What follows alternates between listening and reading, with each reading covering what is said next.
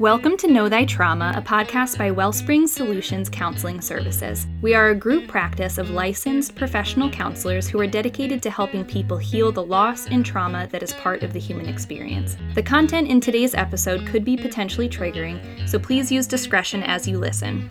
If you find yourself triggered, we encourage you to pause it, engage in something that soothes you, and return when you're ready. And as always, we encourage you to seek out your own therapy if needed. Hello, welcome to Know Thy Trauma, and today we're going to be talking about Know Thy Spiritual Trauma. My name is Sharon Wegman. And I'm Kate Byler. And together we've been working through a series with our with our cohort Kayla Cedar of Knowing Thy Trauma. And today we're going to be specifically talking about spiritual trauma because from our point of view, we are holistic therapists um, you can follow us on Whole Self Therapist on Instagram and Facebook. And we believe that we are body, soul, spirit. We are triune mm-hmm. being. our creator is a triune being. He created us in our in his image. That means we are a triune being. And so to eliminate the spirit part and only have the body and soul, I feel like we are missing out on a lot of empowerment mm-hmm. and power to not be able to access our spirit. So we want to talk about why it's so important to understand your own spiritual trauma so that you can begin accessing your spirit. Right. And before we do that, I'll, we'll just I'm going to review a little bit of what trauma is again for those of you that might be listening to us for the first time. And if you do want a deeper look into this, you can go to our first podcast in the series just called Know Thy Trauma. And so the science of trauma can be really complex, but in in a way it can be summarized that when something distressing is happening around us, it it really doesn't matter what it is. If our body and brain are experiencing it as distressing and confusing and painful, our our body is going to feel it and then our brain is going to understand okay something dangerous is happening something painful is happening. And so the brain goes into a fight flight freeze or fawn response. And if you really want details on that that is also in our other podcast in the very beginning i believe it's somewhere between know thy trauma and know thy triggers in those two podcasts and so what happens is our body is reacting to the trauma and our brain is reacting to the trauma. And when both of these things are being triggered, it it creates it creates a very um, confusing and distorted way then when our when we get triggered in other scenarios meaning like if you were in a car accident at a young age in a passenger seat, well, let's say you're driving with a friend and you're safe, but maybe they just stop suddenly. It wouldn't be out of character for your body to remember that and feel that as reliving that trauma of that car accident again. And maybe you start breathing hard. Maybe you need to get out of the car. Maybe you even just have a really bad memory or get sweaty or black out. It just depends on how your body is going to choose to respond to that moment. So, trauma really is more so how your body and brain engaged in the distressing moment at the time, not always necess. necess- I can't say that word necessarily. word. Yes. oh my. It's fine. um, the event that happened to you. Absolutely. So, if things happened tied to our spirituality in our past, we can have trauma responses tied to spirituality, spiritual authorities, all of these things. So, again, another reason that we really need to understand our own spiritual trauma. Mm-hmm. Right. So, it comes in spiritual trauma has the same effects and can feel the same as a physical trauma. Right. So, let's kind of de- define um, what is our definition of spiritual trauma. Um, I'm going to say number one is a toxic use of authority. Mm-hmm.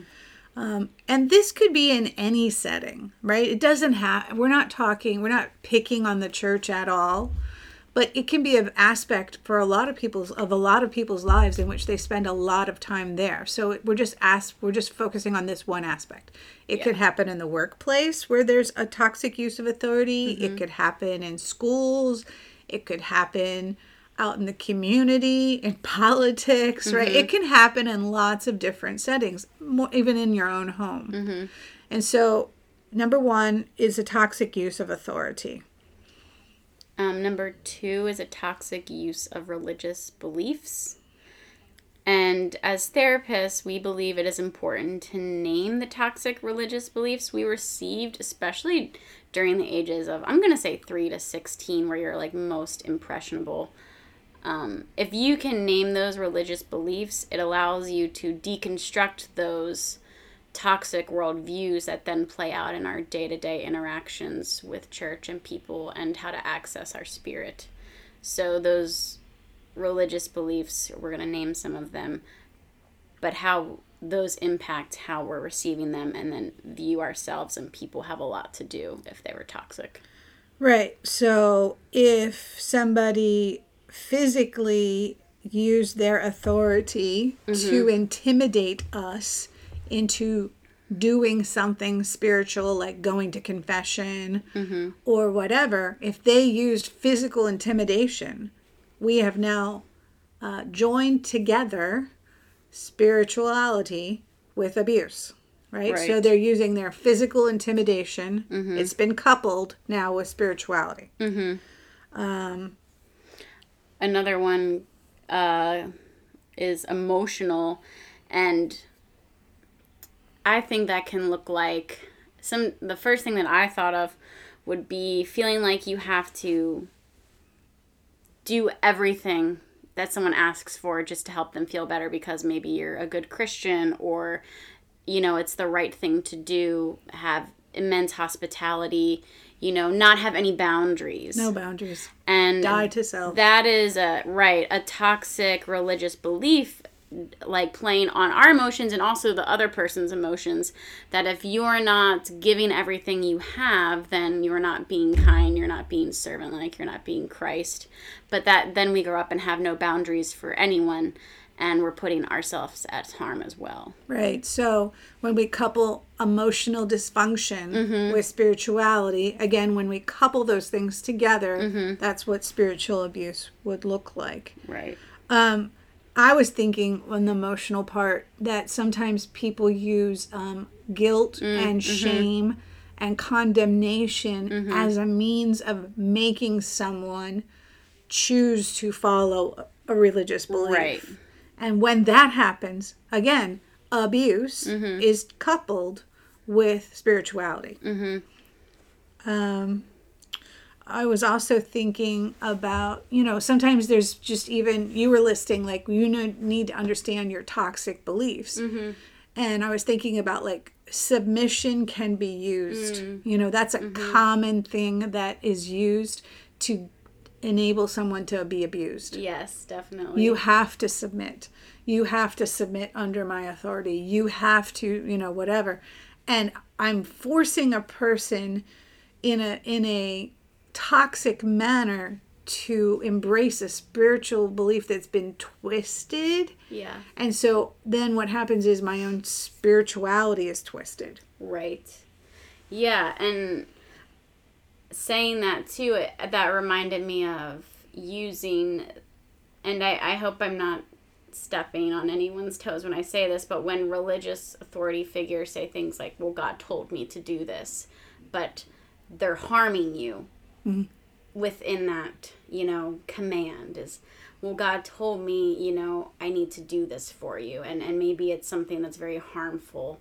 You know, we gotta, we have to, I think the, we trust our religious authority, right? So it's really hard to distinguish what is toxic. Um, and so we always encourage you to just check in with your body, even at that point, and check in with yourself. Does this feel right? Do I feel safe? Does this feel confusing? Yes. Because if if the answers to those are I don't feel safe, this feels confusing, I feel um, violate it, then that's prob that's probably a form of religious abuse. Right, and and I'm I'm a big well, I believe completely in that because the second confusion is present in me is the second I know I'm being manipulated. Right.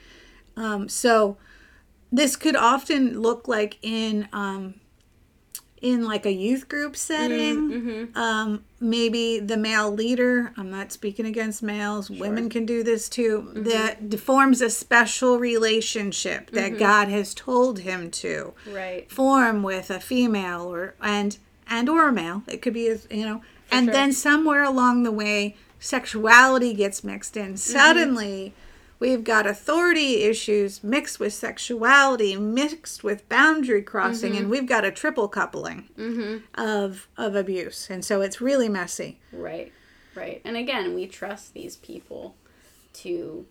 I think I, I don't know. I can't tell you the story or whatever podcast I was listening to. I just remember something along the lines of like, it's the hardest to distinguish when we're being abused by religious figures sometimes because they are theoretically supposed to be some of the most trustworthy people in our community. Yes. And so I think that's a really, um, it's a really hard truth to still. You have to check in with yourself there and check in with how things have made you feel over this span of time being in this church or with with this person and under their authority. Right. And and if there's any pastors listening, we don't fault you. You are you are human. Yeah, You are human, and Mm-hmm. we all have issues where somewhere along the line we have crossed a boundary in some way. All Mis- of us. Yeah, or like misstepped in some way. Right. And so, Mm-hmm. in that process, um, the idea is we need to begin to understand it. What we're trying to teach is what has happened that somehow spiritual spirituality was coupled with some type of manipulation with some type some type of abuse. That coupling is what we're talking about. Mm, And maybe it happening also over and over again yes to like exactly. like have your brain be able to start making those conne- uh, like those connections of well this means this. Because this re- religious abuse has been done like a repetitive amount of times.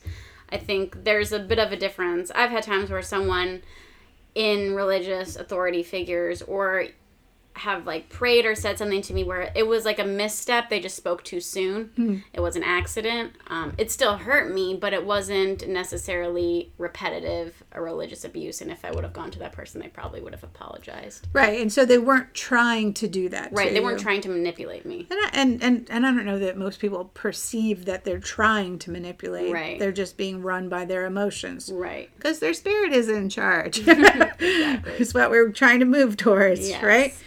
Um, so let's talk about like some more examples of toxic beliefs. Um, We see this with the the purity culture, um, that in the effort to re- to shame all type of sexual thoughts, feelings, uh, e- expression whatsoever, we have coupled um, spirituality with sexuality with abuse. Mm-hmm. And so what happens is people's sexuality is very confused. Yeah, absolutely. And then people en- enter marriage that have chosen to take this purity culture belief as their lifestyle, and sex is suddenly shameful still with your spouse. Sex yes. is still um, gross and icky. Your those body parts are gross and icky. When we have found that the toxic belief of pure, purity culture, what it does is completely cancels out anything that God created pleasurable and good about those parts of our bodies, Right. And and the the amazingness of what they are within a healthy relationship. Right, and so you really do need to have a lot of discussions about sex with your children from a mm-hmm. very early age so that sex is not shameful. Yeah, and sex can be talked about in mm-hmm. healthy ways. And so we're not saying don't be pure when you get married. Mm-hmm. We're not suggesting that you should should do that or should not do that, sorry. Mm-hmm. but but we're suggesting you need to have a, a clear view of sexuality mm-hmm. and have lots of discussions on it and it not be tied to oh I'm I'm shameful if I have that thought. right. Or even um, I mean, I have clients that come in and talk about it. Just even talking about surface level discussions on sex, they're shameful about, and it's like you've been married for 10 years. Like, this should be a little easier. Um, Yes. but purity true. culture really creates this feels like a bit fantastical idea that we're not human beings that are going to have sexual feelings and need to talk it through and figure it out. Right. God designed sexuality for pleasure. Mm-hmm. And of course you'd be attracted to pleasure. Right. But now how do you how do you redirect that? Right. So that would be one big example Yeah. of that. And then another one would be um, male dominance. Mm-hmm. We just have a lot of um, issues where we'll have people being abused in the name of having authority, Right. whether it's verbal abuse, emotional, what spiritual. It's all coupled together, and that becomes a big problem. Yeah, and it um I think what it does, I think that belief at least for women creates this mode of thinking or worldview that we are never good enough or smart enough or important enough to be taken seriously too. I've seen that in the church. It's like, oh well, you could, you know, say your idea. No, you know, the men are in charge and mm-hmm. and I think it just has gets distorted over time. There's not a lot of discussion and freedom about it because I think maybe some churches don't even intend for that to happen. No. But that's been the theme just culturally for a while. And so how do we empower women to, you know, be a little more confident in a male dominant leadership culture? Right. And if I am a woman and my um, partner is is being abusive and I'm told to submit mm-hmm. to abuse, mm-hmm. I get confused Right. as to I'm not supposed to submit to sinful behavior. Mm-hmm.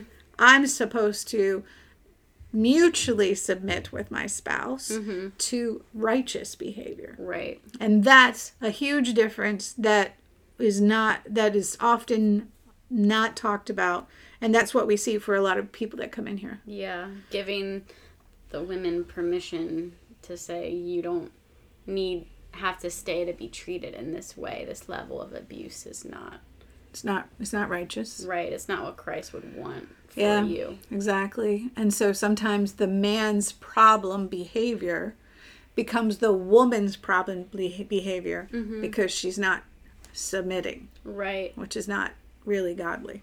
Yeah. So I think that's hard in church culture because if it is male dominance leadership in those places, it's not very safe to come forward to and figure out how do I go about this in a way that's gonna help me and my spouse that are in this situation. So that that is a toxic belief that I think limits restoration in a lot of ways. And there's a lot of other ways that um, toxic religious beliefs and toxic authority can be coupled, Mm-hmm. Yeah, and we can't. right. We just are. We're just scratching the surface. I'm sure there's probably some to each denomination even that Oh, yes. we don't even know about That's and true. that you've experienced so Right. So let's talk about the results of spiritual trauma and how this impacts our ability to access spiritual things. Mm-hmm. Um, the first one is a lot of people are very angry at God. yeah definitely Why do I? Why? Mm-hmm. Because they ca- again, they're gonna. I'm gonna keep using that word coupling throughout the whole situation. Somehow, toxicity is coupled with spirituality, and now I'm now I'm really angry at the spirituality. right and and that anger i think that would at first make sense because this person who's supposed to be woman of god man of god has hurt me and has abused me so are they a Christian? And you start getting angry even within God and, and allowing, you know, that phrase, like, why did God allow this to happen? Oh, it's huge in here. That happens all the time. yeah. Um, the second one would be distrust. And what that looks like is if you have abusive parents, and we're going to focus on the father, not because fathers are worse, but if that father is not um, a well behaved person mm-hmm. and is not, if he's toxic, if that father is toxic, and we are constantly referring to God as God the Father, mm-hmm. then we are not going to have any desire to have any relationship with that person who has been represented mm-hmm. represented we're having issues today. Yeah. represented by a godly father mm-hmm. or a pastor that didn't use toxicity and, mm, and so mm-hmm. then it's all mixed together that distrust like why should i trust god Right, of course. And uh, just the maybe it, the distrust looks like oh, like maybe your godly father was very harsh in his discipline, right? So maybe you know you made a mistake and you think God's going to punish you or the thing that happened to you was because of oh, I'm going to get punishment because God thinks I'm bad. Absolutely. Which leads to number 3 mm, mm-hmm. which is shame and guilt, Yeah. because we have a lot of people who are were raised in the church who are very focused on doing the right thing Right. to avoid shame and guilt. Mm-hmm. And I'm not saying you should not you should not avoid sinning. I'm not mm-hmm. saying that, but it it often twists and turns because of the toxicity that's been coupled with it mm-hmm. that I have to become a perfectionist. Mm-hmm. Everything has to be under control. I have to present Right. a certain way in order for me to not feel shame and guilt. Right. And or I could never I can't ever think this thought, but I can't stop thinking about this Oh, thought. so sad. And most of that is we're here to tell you, and that's the point of the series. Like that's a part of your trauma story. yes. It's not because you're innately evil, a bad person, s- sick, or a sinner. It's it's a part of your story and and what your brain is doing to cope with your story. And we get a lot of that in here is like, oh, but I want this, or I feel this way, or I, I've thought of this. And it's like, okay, like instead of shaming or guilting that, like let's just deconstruct it a little bit, you know? Right. Exactly. Um, so sometimes that leads to a um, the, our, the fourth one, which is complete detachment from church. Yeah. Um, again, if I have expu- experienced a lot of spiritual abuse coupled with other things, there's no way I want to engage with the church. I might actually believe in God. Mm-hmm. I might actually have a spiritual desire to connect with God, but the church feels unsafe. for sure. And I think sometimes I tell clients like healthy space from church is needed to heal. Um, as long as you're able to have communication with people that you can expose your spiritual side with and, and they can be there for you. Right. And sometimes it also looks like there are many churches now that don't actually meet in a church building and that can be less triggering too. But church in itself is it's a whole like I don't know, we get that a lot of people that are like, I never want to step into another church again because I'll just be judged. I'll just be shamed. Oh, so sad. Because God desired us to be a part of a community, Yeah. right? I mean, if, if, if I have a hand, I do have a hand, and I have, I have five fingers. If just one part of that finger tries to grab something, it is only going to be able to carry that weight for a period of time. Right. But when I involve all of the fingers and the thumb, I can hold something and I can hold it for a long time. Right. So we can hold on to more healing when we are with other individuals who are also in touch with their spirituality. Mm-hmm. And we can be built up and strengthened by that because we can hold on to a whole lot more when we have community. And I'm not defining what community looks like. Right, exactly. Yeah. And maybe it looks like going back to church while while you're seeing your therapist and and your therapist is able to help you understand what is so triggering about going into church. What do you need to do? Right. Because that that's just like a whole I think a whole broad subject. It's hard to face on your own. And then our last category is confusion. and I mean, we see so much of coupling of God with so many different toxic things that mm-hmm. it might affect um, our sexuality, mm-hmm. our relationships, our identity. Yeah. Because if my parent was never available to me because they were so busy doing religious things, mm-hmm. I'm going to say, hmm, there must be something wrong with me. And that ch- I then challenge my own identity, my own Right. purpose, my own understanding of self. Yeah, and I think how you I mean the biggest one of that probably encompasses all this is like you said, your confusion even with how you see God in all of this. I'm thinking of like this is probably more on the severe end of examples, but if you have a parent who is heavily involved in church, maybe even an elder, but at home they're sexually abusing you, you know, what what does that do to your view of God, your view of Yes. Christianity, of spirituality? And and we're we're doing this podcast because we know how impactful and Yes. painful and intense that is and how confusing that would feel to be a part of a family that says they're following God and then is doing something so evil under the surface um, would distort a lot of how we see people, our sexuality, God, and I guess like our point is like you don't have to feel shamed for struggling with all of that. Yeah, it's all very normal, and that's just part of the trauma. Whatever it couples with, Mm-hmm. whatever trauma couples with, is where it gets distorted. Yeah.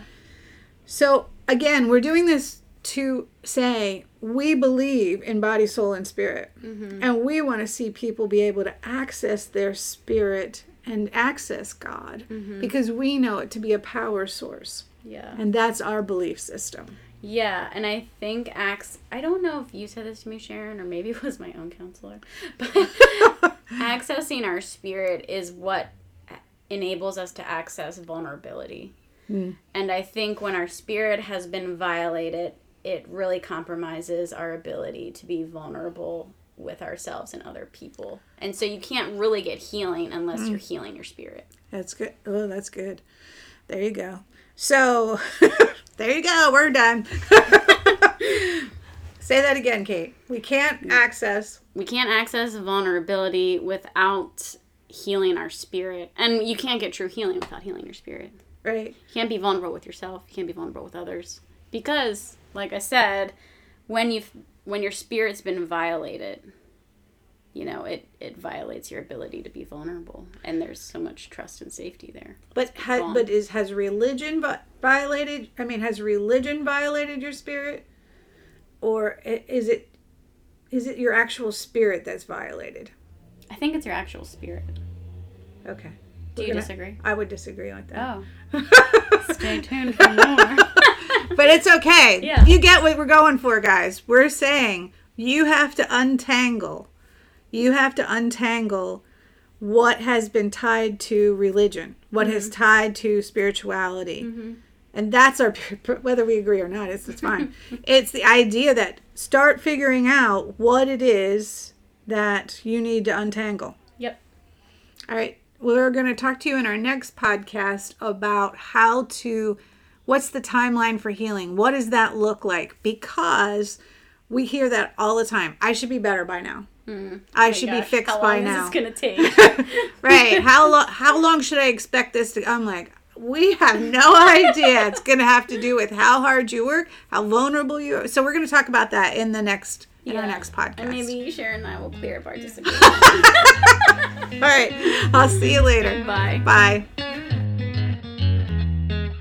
For more information, visit our website, wellspringssolutions.com, which is linked in our show notes, along with any downloads or resources from today's episode. If you have any questions, feel free to DM us on social media and follow us on Instagram and Facebook at Wellspring Solutions.